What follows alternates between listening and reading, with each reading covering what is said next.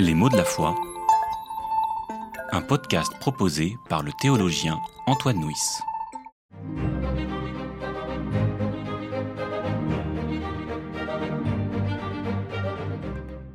Que disons-nous?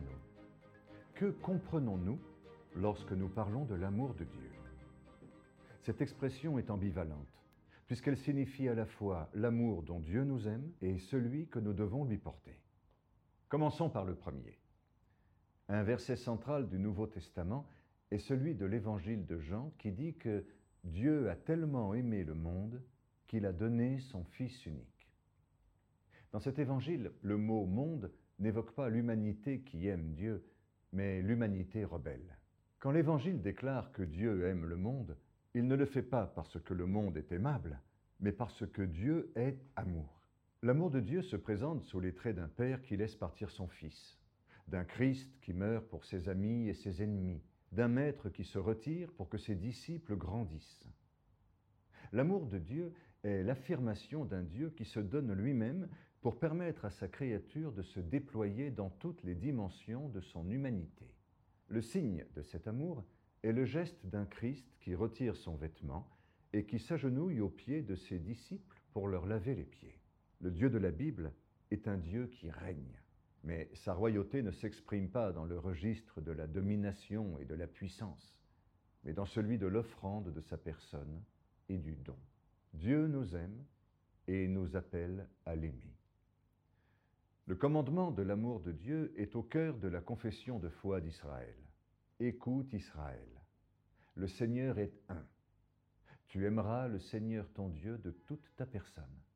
L'expression aimer Dieu est un anthropomorphisme, c'est-à-dire que nous attribuons à Dieu des caractéristiques propres à l'homme. Mais comment en parler autrement? Il convient de l'interpréter.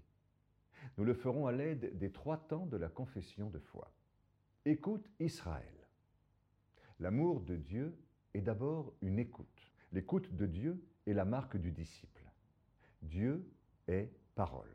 Et une parole qui n'est pas écoutée est vaine. Elle se perd.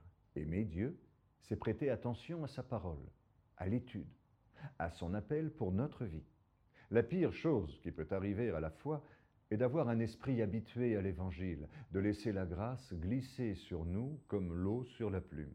Lorsque nous n'écoutons plus Dieu, nous laissons nos pensées sur Dieu prendre le pas sur le Dieu de la Bible. Le Seigneur est un. En affirmant l'unicité de Dieu, l'amour est un renoncement à tous les autres dieux. C'est une ascèse qui nous conduit à refuser tous les faux dieux de notre monde. Les dieux de l'argent, du pouvoir, de la séduction, du bien-être, de la politique, de la mode, tous ces dieux menteurs qui nous font croire que le sens de notre vie réside dans une idéologie, une réussite sociale ou une consommation. Tu aimeras le Seigneur de toute ta personne. Nous pouvons comprendre cet appel comme le fait d'élever, de faire grandir le nom de Dieu. Une lecture enfantine de la foi consiste à croire en Dieu parce que Dieu nous fait du bien, qu'il apaise nos craintes et comble nos émotions. Une foi adulte ne croit pas en Dieu pour ce qu'il apporte, elle est au service de l'Évangile et du prochain.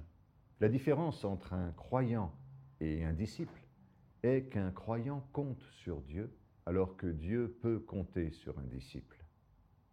L'Évangile nous invite à aimer Dieu en devenant disciples. La confession de foi d'Israël n'inscrit pas l'amour de Dieu dans le registre du sentiment, mais de la quête, du refus de l'idolâtrie et de la conversion vers une foi désintéressée.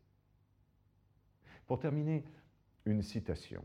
Maître Eckhart a dit Certaines gens veulent regarder Dieu comme ils regardent une vache, avec les mêmes yeux. Ils veulent aimer Dieu comme on aime une vache. Tu aimes celle-ci pour le lait et le fromage, et pour ton propre avantage. Ainsi font toutes ces personnes qui aiment Dieu pour la richesse extérieure ou la consolation intérieure. Ils n'aiment pas vraiment Dieu. Ils aiment leur propre avantage.